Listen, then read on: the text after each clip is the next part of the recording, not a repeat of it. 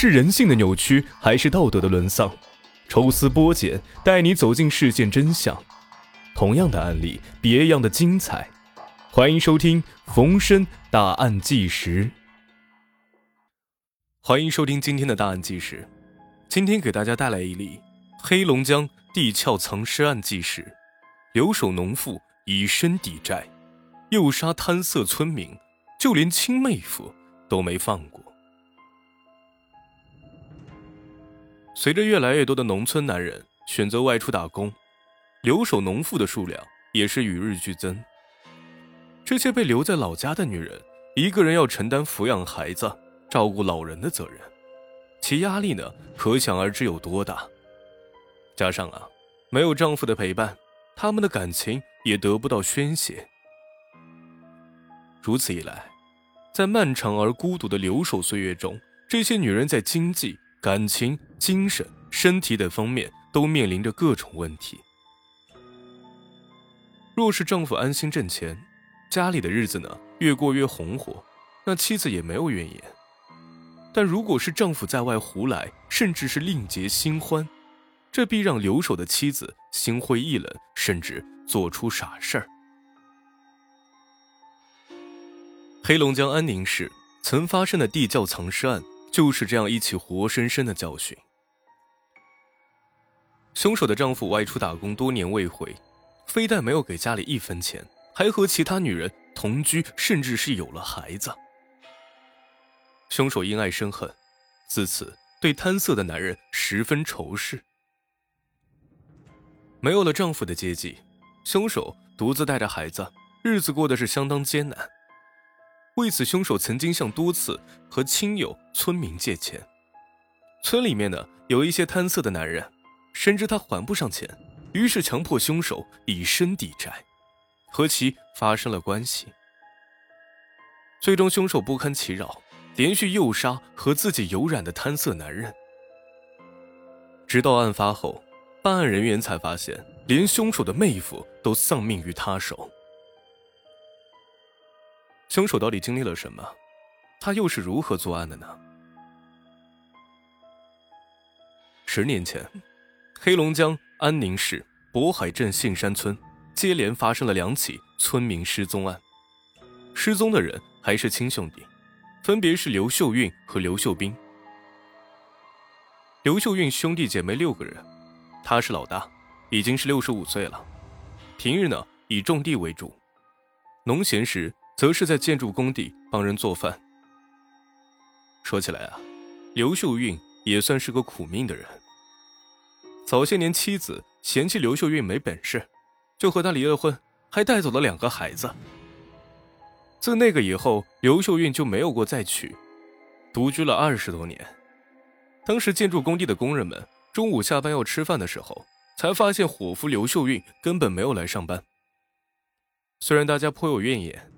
但也没有将此事放在心上，以为刘秀运是嫌弃工资低不干了。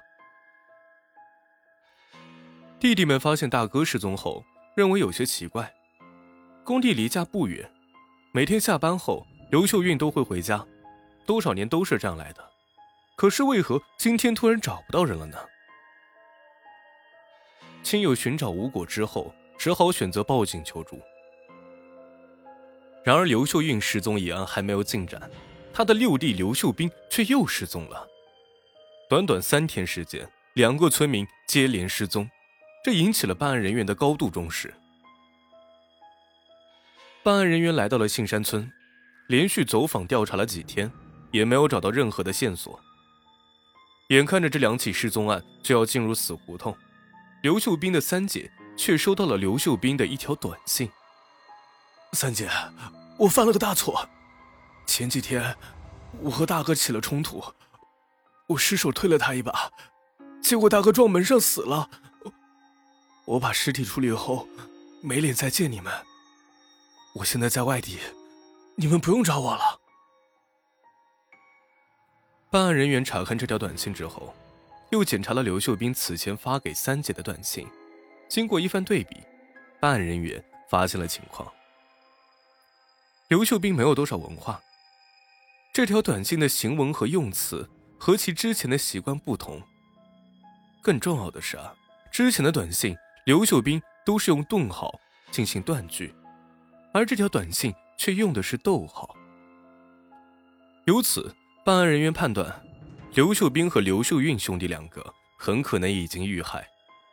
凶手拿着刘秀斌的手机，故作聪明发短信，没想到非但没有瞒天过海，反倒是暴露了自己。办案人员了解到，刘秀运兄弟俩在村里面并没有仇家，唯一一个有作案动机的是有一名叫做苏红的留守妇女。根据家属提供的线索，这个苏红的日子过得很难，曾经向刘秀运和刘秀斌借过钱。至今未还。办案人员去苏红家里面探查，并没有发现异常。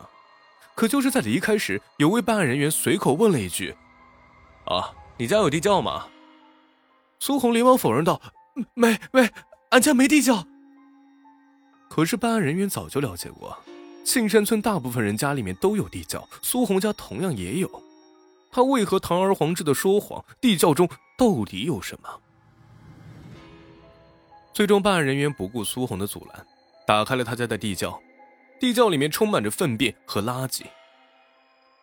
当办案人员下去之后，没费多少力气，就在垃圾下面发现了刘氏兄弟的尸体。苏红落网之后，对杀害刘秀运和刘秀斌兄弟一事供认不讳。苏红，黑龙江宁安人。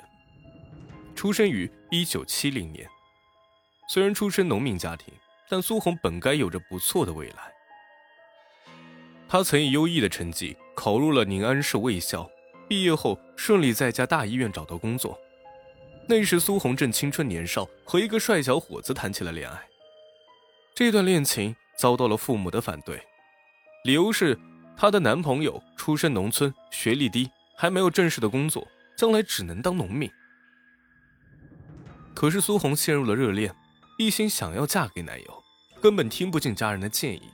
即使男朋友在恋爱期间就爱沾花惹草，苏红却依然坚持。